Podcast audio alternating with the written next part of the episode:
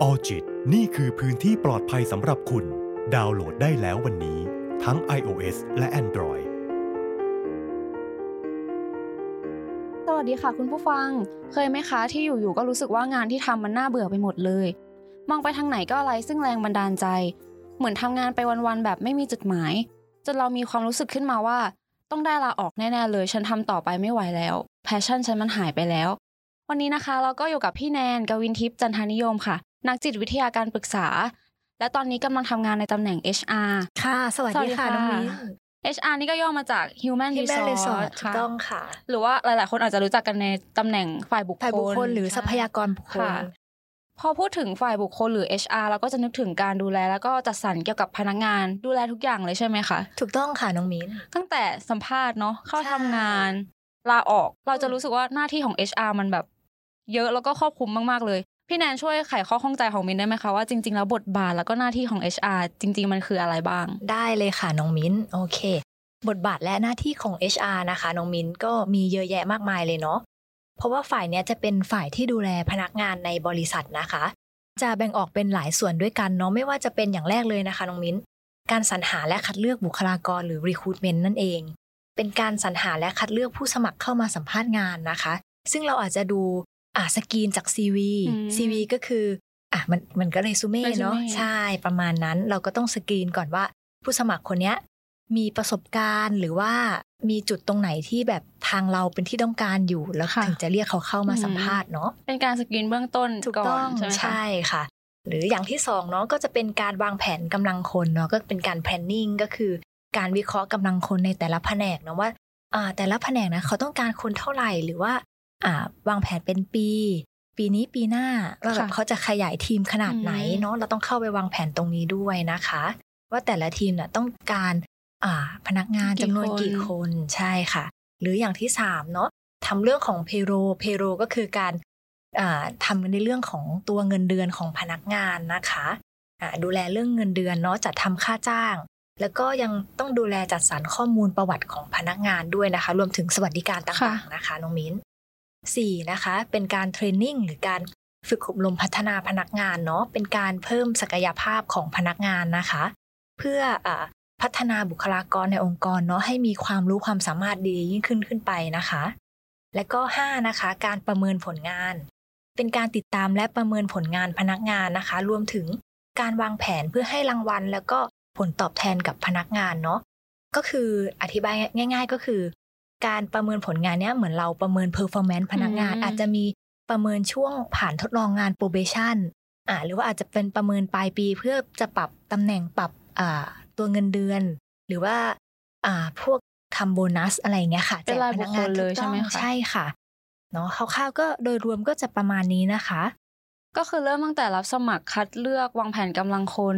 ดูแลข้อมูลพนักงาน ฝึกอบรมแล้วก็ประเมินผลงาน เหมือนเป็นครูคนหนึ่งเลยไหมคะดูแลเด็กอ่าก็ประมาณนั้นค่ะ HR ก็คือเหมือนจะเป็นแผนกแผนกหนึ่งเลยที่ต้องควบคุมแล้วก็ดูแลพนักงานทุกคนภายในองค์กรๆคือขาดไม่ได้เลยเหมือนแบบถืเป็นว่รากฐานสำคัญถูกต้องมาค่ะกถือว่าเป็นตำแหน่งที่ขาดไม่ได้เลยตำแหน่งนี้เนาะๆแล้วในการทำงานให้มีประสิทธิภาพสูงสุดอะค่ะ คุณสมบัติของ HR ที่ดีควรมีอะไรบ้างคะโอเคค่ะน้องมิ้น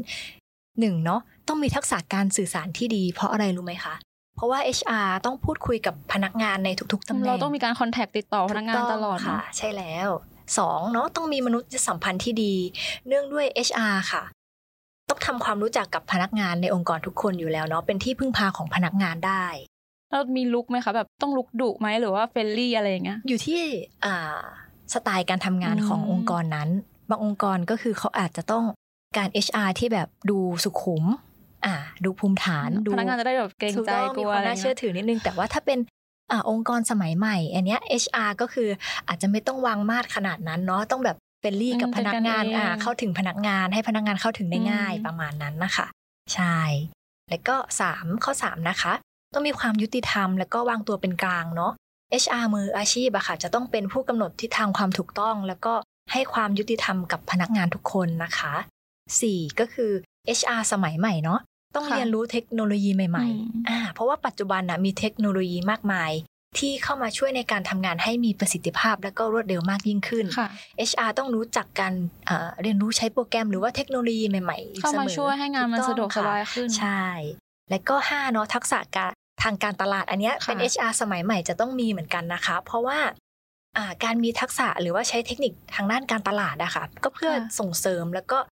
เผยแพร่ตัวแบรนด์ขององค์กรเนาะเพื่อดึงดูดอ่าผู้สมัครงานด้วยนะคะพอพี่แนนพูดถึงการ upgrade skill เทคโนโลยีใหม่ๆ รวมถึงการรู้ทันการตลาดมิ้นเลยนึกไปถึง HR ในสมัยก่อนๆเลยค่ะ เพราะว่าแบบเทคโนโลยีสมัยก่อนมันก็ยังไม่พัฒนาเท่าปัจจุบันถูกต้องค่ะมันก็เลยมีระบบการทำงานที่แตกต่างกันถูกต้องค่ะ แน่ๆสำหรับพี่แนนพี่แนนคิดว่า HR ในสมัยก่อนกับสมัยนี้แตกต่างกันยังไงบ้างคะโอ้พี่ว่าแตกต่างกันค่อนข้างเยอะนะคะค่ะน้องมิ้นก็คือแตกต่างกันตรงที่ HR สมัยเนี้ยเนาะต้องอา มีการปรับเปลี่ยนหลากหลายอย่างเลยนะคะ อย่างเช่นเนาะอย่างที่พูดไปเมื่อสักครู่คือการนำเทคโนโลยีเข้ามาช่วยในการบริหารในสายงานบุคคลเนาะอย่างเช่น ยกตัวอย่างเนาะเมื่อก่อนอาจจะใช้เป็นเอกสารใช่ไหมค่ะคะใช่เป็นกระดาษอ่าในการเก็บข้อมูลพนักเป็นงานปึกๆอย่างนี้เลยถูกต้องค่ะ ในการให้พนักงานมากรอกเอกสารอืมสมัคใช่รค่ะงานอืมแต่ว่าตอนปัจจุบันเนี้ยค่ะ ก็จะเป็นแบบออนไลน์เป็นอิเล็กทรอนิกส์อืม ง่ายง่ายเลยขึ้นถูกต้องข้อมูลค่ะก็จะอยู่ในนั้นแบบมั่นคงมากขึ้น ถูกต้องค่ะเก็บง่ายด้วยเนาะแล้วก็การสรรหาสวัสดิการที่เหมาะสมอะค่ะกับสไตล์การทำงานของพนักงานในยุคปัจจุบันเนาะอย่างเช่น ปัจจุบันอะกำลังฮอตฮิตเลยตอนนี้ด้วยสถานการณ์ค่ะโควิดปัจจุบันนะคะ การทำงานแบบไฮบริดอ่ากำลังเป็นที่นิยมเลยค่ะ ก็คือการทำงานแบบไฮบริดเนี่ยคือการทำงานแบบที่บ้านสลับกับเข้าออฟฟิศ Office ก็คือ work from home สลับกับออฟฟิศอืมนั่นเองค่ะนะคะ ก็คือบางวัน HR ก็ต้องจัดสรรสวัสดิการตรงเนี้ยเพิ่มเข้าไปให้กับพนักงานด้วย ซึ่งสมัยก่อนก็อาจจะไม่มีเนาะการทำงานยัแบงบไม่ไฮบริดมีเนอะถูกต้องไหมคะอืมหรือการสรรหาพนักงานและการสัมภาษณ์งานค่ะ สมัยก่อนจะต้องมาแบบ face to face ก็คือต้องให้อ่าผู้สมัครเข้ามาค่ะสัมภาษณ์งานโดยตรงที่ออฟฟิศเลย ตอนนี้ก็ต้องเปลี่ยนเนาะ ถูกต้องสมัยนี้ก็คือต้องเปลี่ยนแล้วด้วยสถานการณ์ที่มันเปลี่ยนแปลงไปเนาะ ก็คือสามารถสัมภาษณ์งานผ่านทางวิดีโอคอลหรือว่า ออนไลน์ได้เลยค่ะเพราะว่าปัจจุบันก็มีโปรแกรมต่างๆเนาะในการที่จะช่วยในการสัมภาษณ์แล้วก็เห็นหน้าไปด้วยอย่างเช่นอ่า Zoom ค่ะอ่า Google Meet อืมหรือว่า Microsoft Teams อย่างเงี้ยค่ะใช่เหมือนเหมือนเวลาเราเรียนออนไลน์หรืออะไรอย่างงี้อ่าใช่แล้วค่ะพี่นายคิดว่าถ้าทำแบบนั้นมันแตกต่างจาก face to face ไหมคะมันมันมีข้อข้อด้อยไหมแบบเราอาจจะไม่เห็นอะไรบางอย่างในตัวเขาหรือเปล่า อืมก็อ่าต้องต้องบอกไงก่อนมันก็อาจจะมีทั้งข้อข้อดีแล้วก็ข้อด้อยเนาะในการที่แบบอ่า มาเจอกันตรงๆ แล้วก็อาจจะได้เห็นบุคลิกภาพเขาได้อย่างเต็มที่อืมอ่าได้ได้พูดคุยกันแบบใกล้ชิด แต่ว่าถ้าเป็นออนไลน์อย่างเงี้ยอ่าเราก็มีมีส่วนในการเห็นหน้าค่าตากัน แล้วก็แต่ว่าในส่วนบุคลิกภาพอื่นๆ เราอาจจะเห็นได้ไม่ชัดไม่ชัดเพราะว่าอ่าผู้สมัครบางท่านอาจจะให้เราเห็นแค่ครึ่งตัวเนอะถูกไหมคะอืมใช่แต่ก็ไม่มีประาณผลเท่าไหร่หรแต่อกเนอะพี่ใช่แต่สำหรับพี่คิดว่าสมัยเนี้ยก็คือไม่มีผล เพราะว่า อย่างน้อยเราก็ได้พูดคุยได้เห็นหน้ากันอืมถูกต้องไหมคะน้องแล้วก็มิ้นสะดวกกว่าเดิมด้วยอ่าด้วยสถานการณ์ถูกตต้อองนนี้ด้วยเนาะใช่ค่ะ เหมือนว่าระบบการทำงานในสมัยนี้สนับสนุนให้หลาย ๆ อย่างมันสะดวกสบายมากขึ้น ยืดหยุ่นมากขึ้น เพราะว่าใช่ค่ะน้องมิ้นตั้งแต่โลกการทำงานที่มันเปลี่ยนไปเลยในช่วงโควิด -19 นะคะค่ะน้องเรามิ้นต้องปรับตัวตั้งแต่การใช้ชีวิตถูกต้องแล้วก็ค่ะแน่นอนว่าการทำงานมันก็ต้องได้รับผลกระทบด้วยอือฮึเริ่มตั้งแต่ pre covid 19อันนี้ก็ยังยังทำงานที่บริษัทอยู่ค่ะ แต่พอมาเป็น during covid 19อันนี้ก็เป็น work from home แทบจะร้อยเปอร์เซ็นต์ด้วยซ้ำ บริษัทพี่แนน work from home ร้อยเปอร์เซ็นต์ไหมคะถ้าตอนนี้ที่ทำอยู่ก็ work from home ร้อยเปอร์เซ็นเลยค่ะ ตอนนี้ก็ยัง work from home อถูยู่กใช่ไหต้มองคะค่ะใช่ แต่ว่าหลาย ๆ หลาย ๆ บริษัทในช่วง post covid 19เขาก็เปลี่ยนเป็นแบบ hybrid working เหมือนที่พี่แนนบอกค่ะ ค่ะ น้องมิ้น อันนี้คำศัพท์ใหม่ของมินเลยนะคะพี่แนน Hy- hybrid working ใช่ไหมคะ มันก็คือการที่ให้ทางเลือกกับพนักงานได้เลือกว่าจะทำงานที่ไหน ตามความถูกต้องยืดหยุ่นค่ะเฉพาะคนแล้วก็เอ่อ ตำแหน่งงานที่รับผิดชอบด้วยเพราะว่าบางคนเขาอาจจะไม่สามารถที่จะ work from home ร้อยเปอร์เซ็นต์ได้อ่าถูกต้องอาจจะต้องมีเข้ามาออฟฟิศมาเคลียสลับกัน หรือว่ามาดูงานมอนิเตอร์งานที่ออฟฟิศบ้างใช่อย่างเงี้ยค่ะ บางบางคนเขาก็มีแบบ remote control เนาะใช่ใช่อย่างเช่น ถ้าแบบอ่าตำแหน่งที่สามารถแบบ work from home ร้อยเปอร์เซ็นต์แบบไม่ต้องไปไม่ต้องมาทำที่ออฟฟิศเลยหลัก ๆ ก็จะเป็นทางด้านไอทีหรือโปรแกรมเมอร์ อืมเพราะว่าเขาสามารถรีโมทในการ เข้าทำงานสะดวกเข้าระบบกว่าทำงานได้ถูกต้อง มันค่ะก็เหมือนกันนะเนาะแล้วเขาเปลี่ยนสถานที่เฉยถูกต้องค่ะน้องมิ้นๆแบบนี้ก็ช่วยลดความแบบตึงเครียดในการทำงานด้วยใช่ไหมคะเพราะว่ามันแบบยืดหยุ่นตามสถานที่ถูกต้องเลยค่ะตามความสะดวกใช่ค่ะ พอฟังแบบนี้แล้วมินนึกถึงเอ่อเอมพัตตีในการทำงานเลยค่ะอ่าพี่แนนคิดว่าเพราะอะไรคุณสมบัติเอมพัตตีในการทำงานถึงสำคัญคะอือฮึโอเคค่ะ ก่อนอื่นพี่ขออธิบายคำว่า empathy ก่อนเนาะค่ะอ่าว่าคืออะไรนะคะ empathy ก็คือความสามารถ ในการเข้าใจคนอื่นในมุมมองที่เขาเป็นและเป็นส่วนสำคัญที่ช่วยทำให้แต่ละคนนะคะ เข้าใจในมุมมองที่หลากหลาย ซึ่งจำเป็นในการสร้างบรรยากาศของการทำงานเป็นกลุ่ม และสำคัญในการสร้างความสัมพันธ์ที่ดีด้วยนะคะ ซึ่งการมีคุณลักษณะของ empathy เนี่ยจะช่วยทำให้เกิดความรู้สึกปลอดภัยในที่ทำงานค่ะช่วยให้การทำงานในการทำงานร่วมกันนะคะ เป็นไปอย่างได้ เป็นไปอย่างมีความสุขและก็มีประสิทธิภาพจากทฤษฎีลำดับขั้นความต้องการของมัสโลเนาะทางด้านจิตวิทยาลำดับที่สามทุกคนจะต้องมีความสัมพันธ์ที่ดี ได้รับความรักและความเข้าใจการเป็นส่วนหนึ่งของกลุ่มนะคะ empathy skill นั้นสามารถใช้ได้กับทุกสถานการณ์เลยนะน้องมิ้นทั้งการพูดคุยกับเพื่อนร่วมงานนะคะ หรือว่าการมอบหมายงานให้ผู้ใต้บังคับบัญชาค่ะทำงานได้อย่างมีประสิทธิภาพ หรือการทำความเข้าใจความต้องการของลูกค้าด้วยก็ได้ และนอกจากนี้นะคะในชีวิตประจำวัน ก็ยังสามารถนำ empathy skill เนี่ยค่ะ มาใช้ได้อีกเช่นกันนะคะ เพื่อให้เราสามารถอยู่ร่วมกันในสังคมได้ทำให้เอ็มพัตตีเนี่ยค่ะ เป็นทักษะที่สำคัญมากๆอย่างหนึ่งเลยค่ะน้องมิ้นempathy ถ้าแปลเป็นไทยก็น่าจะเป็นความเข้าอกเข้าใจผู้อื่น การเอาใจเขามาใส่ใจเรา ในมุมมองของเขาจริง ๆ โดยที่แบบว่า ไม่ไม่เอาตัวเองเป็นจุดศูนย์กลางค่ะถูกต้องการที่เราทำความเข้าใจคนคนหนึ่งโดยปราศจาก egocentric ก็น่าจะเป็นอะไรที่ดีมากๆเลยเนาะเราจะเข้าใจเขาที่เขาเป็นเขาจริง ๆ ถูกต้องคือเข้าใจด้วยใจจริง ๆ ค่ะ น่าจะมีประโยชน์ทั้งแง่ของการทำงานแล้วก็การใช้ชีวิตเลย แน่นอนเลยค่ะ ตรงนี้ เรากลับมาที่หัวข้อของเราค่ะค่ะทำไมถึงหมด passion ในการทำงานก่อนอื่นมิ้นอยากจะชวนคุณผู้ฟังมาทำความเข้าใจกับธรรมชาติของสิ่งที่เรียกว่า passion ก่อนค่ะpassion ก็คือความรักความชอบ ความหลงใหลในอะไรสักอย่างเนาะไม่ใช่แค่เรื่องงานอย่างเดียวแต่ว่าความรักการเรียนใช่ค่ะ เป็นเหมือนแรงขับเคลื่อนของคนคนหนึ่งให้ทำอะไรบางอย่างให้สำเร็จ ซึ่งธรรมชาติของ passion ก็คือการไม่คงที่ไม่มั่นคง แล้วก็เปลี่ยนแปลงตลอดเวลา อย่างในตอนเด็กเราอาจจะมีความชอบแบบนี้ แต่พอโตขึ้นเราก็จะมีความชอบที่เปลี่ยนไป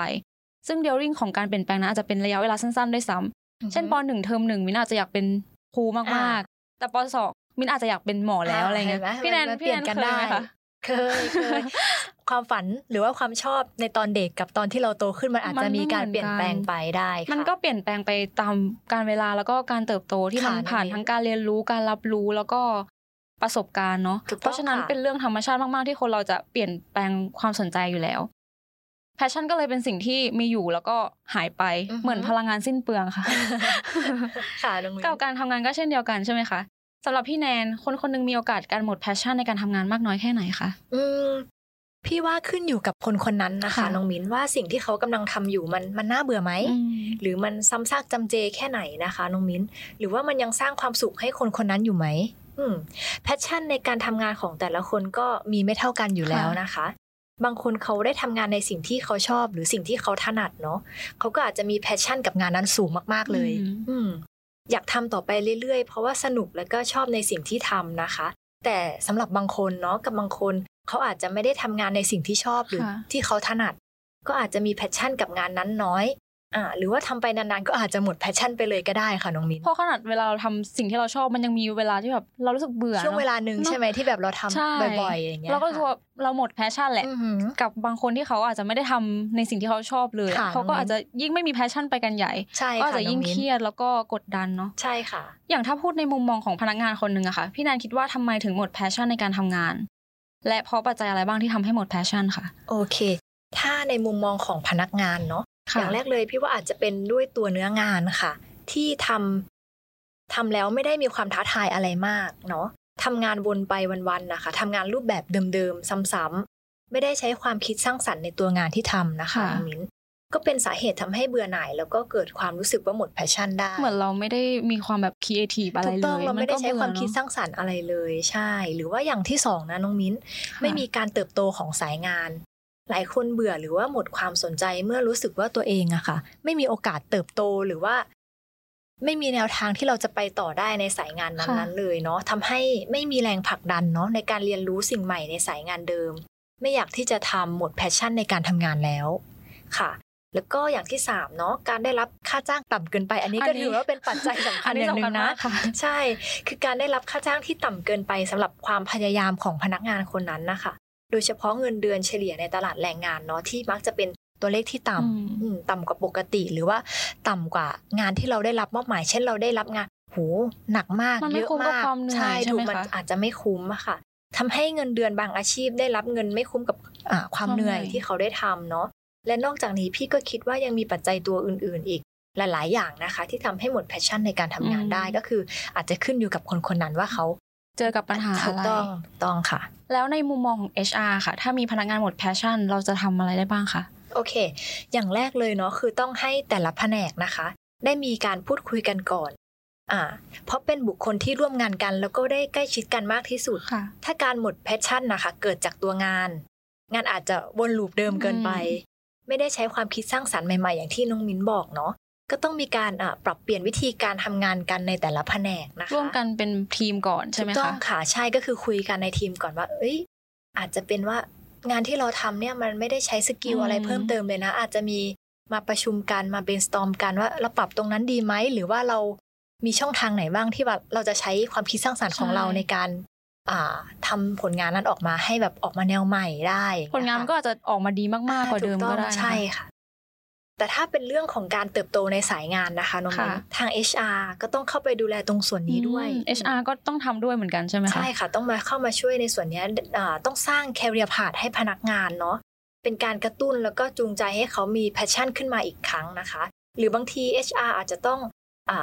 สร้างสภาพแวดล้อมขององค์กรเนาะให้รู้สึกถึงการผ่อนคลายบ้างอืมอืมพื้นที่ relax ใช่ไหมคะถูกต้อง เช่นมีห้องไว้ให้พนักงานไปพักผ่อนเนาะอ่าอย่างเช่นน้องมิ้นบอกว่ามีพื้นที่ relax หรือว่ามีมุม relax บ้างถูกต้องไหมคะ อาจจะเป็นห้องเล่นเกม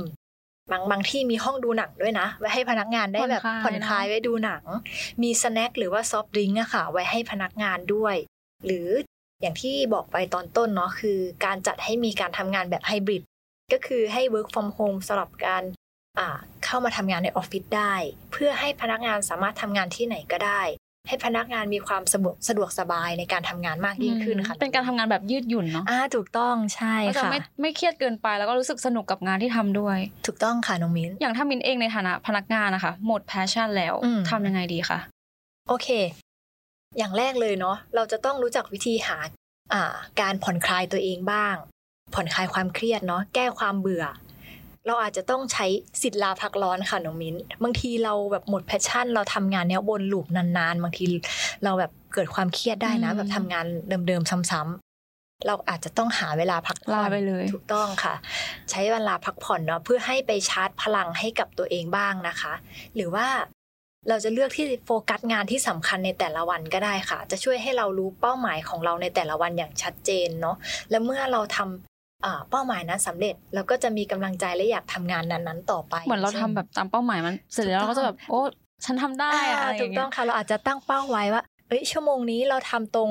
อะตรงนี้นะให้ให้เสเสร็ร็จจอะพอตรงนี้เสร็จปุ๊บเฮ้ยเราทำเสร็จแล้วแล้วก็ไปตั้งเป้าหมายต่อไปว่าอีกชั่วโมงหนึ่งหรือสองชั่วโมงข้างหน้าตรงนั้น เราจะต้องทำให้เสร็จนะอย่างเงี้ยเหมือนมันค่ะมีทางไปของมันมันเราถูกต้องรู้สึกว่าอ๋อเหมือนได้ทำ challenge ให้ตัวเองเหมือนตั้ง challenge ให้ตัวเองใช่ถูกต้อง หรืออาจจะต้องปรับทัศนคติของตัวเองด้วยนะคะน้องมิ้นอ่า ให้คิดในแง่ดีไว้นะคะ ว่าถ้าเราผ่านจุดเนี้ยไปได้ มันก็คงจะมีอะไรที่ดีขึ้นแน่นอน หรือว่าให้คิดว่าการทำงานนะคะ บางทีเราไม่ได้ทำงานเพื่อ passion อย่างเดียว แต่เราทำงานเพื่อความจำเป็นในชีวิตด้วยนะคะ ไม่ว่าจะเป็นการเลี้ยงดูตัวเองแล้วก็ครอบครัวครอบครัวเนาะหรือการทำเพื่อสังคมมีหลายอย่างในชีวิตที่สำกว่าแพอ่าสำคัญกว่าแพชชั่นนะคะค่ะพี่แนนซึ่งการคิดแบบเนี้ยค่ะน้องมิ้นจะช่วยให้อ่าเราสามารถทำงานไปต่อได้เนาะอ่ายกตัวอย่างเช่น เราอาจจะไม่ได้แบบชอบงานนี้ร้อยเปอร์เซ็นหรอก แต่ว่าเราก็สามารถทำมันได้ แล้วก็สิ่งที่เราทำอยู่เนี่ยมันให้ค่าตอบแทนที่อืมคุ้มค่าอย่างเงี้ยเนาะเราเอาไปแบบดำเนินชีวิตของเราต่อได้ถูกต้องใช่ใช่ค่ะน้องมิ้นแล้วก็ถ้าสุดท้ายแล้วนะ มันหมด passion จริง ๆ กับงานที่ทำอยู่อะค่ะ บางทีอาจจะต้องหางานใหม่อืมอืมเปิดที่โอกาสให้ตัวเองเนาะใช่เปิดโอกาสให้ตัวเองเนาะหางานใหม่ที่มันท้าทายมากกว่าเดิม หรือ การไปเจอสภาพแวดล้อมใหม่ๆ กับองค์กรใหม่ก็อาจจะเป็นคำตอบของพนักงานคนนั้นก็ได้ค่ะแล้วก็อาจจะแบบปิ๊ง passion มาใหม่ ๆ ก็ได้เนาะถูกต้องอาจจะไปเจอองค์กรใหม่ที่เขาอาจจะมี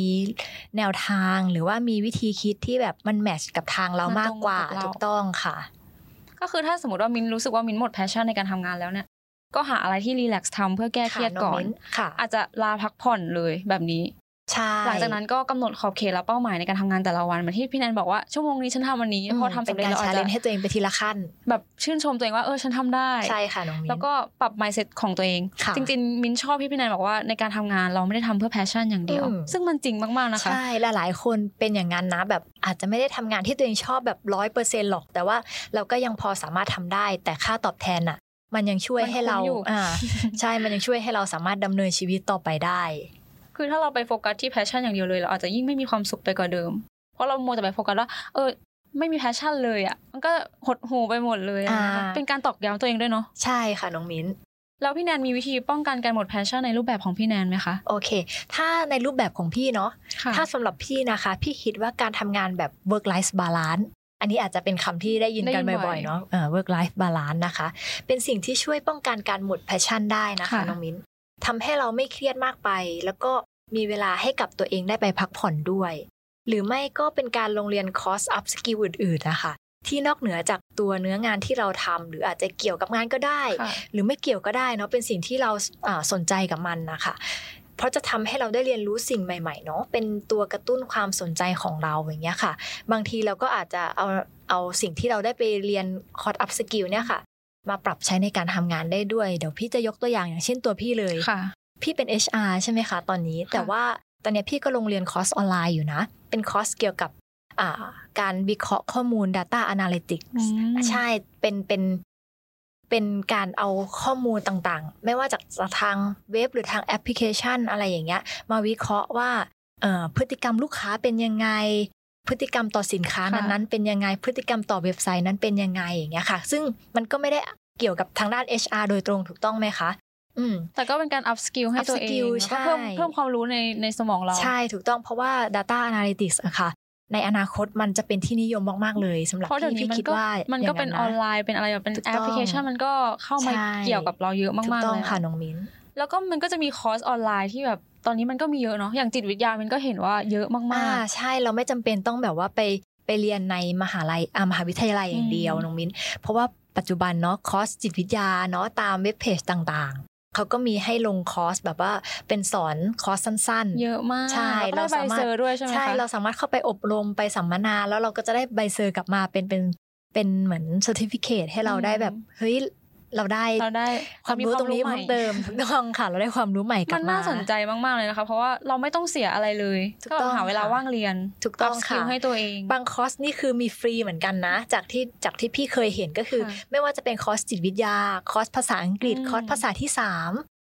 คอร์สการตลาดค่ะการยิง ad Facebook อะไรอย่างเงี้ยโหที่ดีเคยเห็นมากเลยผ่านอันเนี้ตายใช่ เพราะว่ามันเป็นเริ่มเป็นแบบการค้าขายออนไลน์เนาะใช่ส่วนใช่เวลาเสาร์อาทิตย์เราอาจจะหาอาชีพเสริม ถูกต้องค่ะ ก็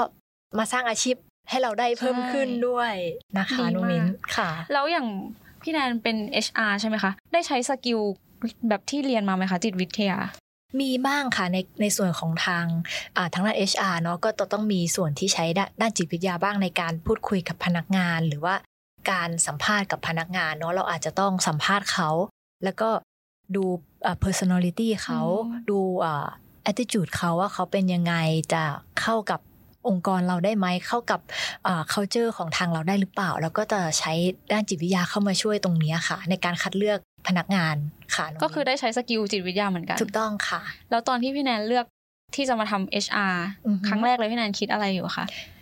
ต้องย้อนกลับไปตอนสมัยอ่าเรียนปี 3 แล้วก็ได้ฝึกงานเนาะช่วงนั้นพี่ก็คือพี่เข้าไปฝึกงานที่เป็น HR เต็มตัวเลย ต้องบอกก่อน HR มันจะมีหลาย อย่างอย่างที่บอกเนาะหลายหน้าที่ค่ะแต่พี่ได้ทำครบลูปเลยอะไรอย่างเงี้ย พี่ก็รู้สึกว่าเออมันก็สนุกดีนะ ชอบชอบได้ได้ทำอะไรเยอะดี แล้วก็ได้ เหมือนได้มีปฏิสัมพันธ์กับพนักงานแทบจะทุกคนเลย เพราะว่าเราเป็น HR เนาะเราจะต้องคอย manage คอยประสานงานแผนกนู้นแผนกนี้อย่างเงี้ยทำให้เราได้คุยหรือได้รู้จักกับพนักงานหลาย ๆ คนในองค์กรอย่างเงี้ยค่ะ แล้วก็ตั้งแต่จบมาก็คือพี่ก็ตั้งเป้าเลยว่า ก็จะไปสายนี้แหละสายอืม HR เพราะว่าต้องบอกก่อนว่ามันสามารถไปได้หลายทางไม่ว่าจะเป็นนักจิตวิทยาไปเลยค่ะ pure ๆหรือว่า HR หรือว่าจะไปทางด้านการตลาดก็ได้เนาะเพราะเพราะว่ามันจะมีวิชาที่ใช้ จิตวิทยาเกี่ยวกับทางด้านพวกการตลาดอะไรเงี้ยด้วยค่ะใช่ก็ไปได้หลายทางหลายทางแล้วก็เหมือนค่ะพี่แนนก็ไปค้นพบ passion ของตัวเองจากการอืมฝึกงานด้วย ถูกต้องค่ะโอ้โหใช่ค่ะ ก็คือเราต้องหาจุดที่ balance ให้ตัวเองเนาะใช่เพราะค่ะการน้องขาดมิ้น balance มันก็ก็ส่งผลกระทบต่อเราอยู่แล้วค่ะ จุดที่เรามีความสุขกับการเอนจอยกับชีวิตส่วนตัวได้ เมื่อไหร่ก็ตามที่เรารู้สึกว่าเราเครียดกับการทำงานมากเกินไปอะค่ะ คุณผู้ฟัง การลาหยุดสักวันสองวันไม่ใช่เรื่องที่ผิดเลยค่ะ ให้โอกาสตัวเองได้พักผ่อนบ้าง ให้รางวัลเล็กๆ น้อยๆกับตัวเองบ้างนะคะ ใช่ค่ะน้องมิ้นวันนี้ขอบคุณพี่แนนมากๆขเลอบยนะคะคุณน้องมิ้นเหมือนกันนะคะ วันนี้มินและพี่แนนก็ขอตัวลาไปก่อนนะคะ พบกันใหม่ใน EP หน้าสำหรับวันนี้สวัสดีสค่ะวัสดีค่ะออจิตนี่คือพื้นที่ปลอดภัยสำหรับคุณ ดาวน์โหลดได้แล้ววันนี้ ทั้ง iOS และ Android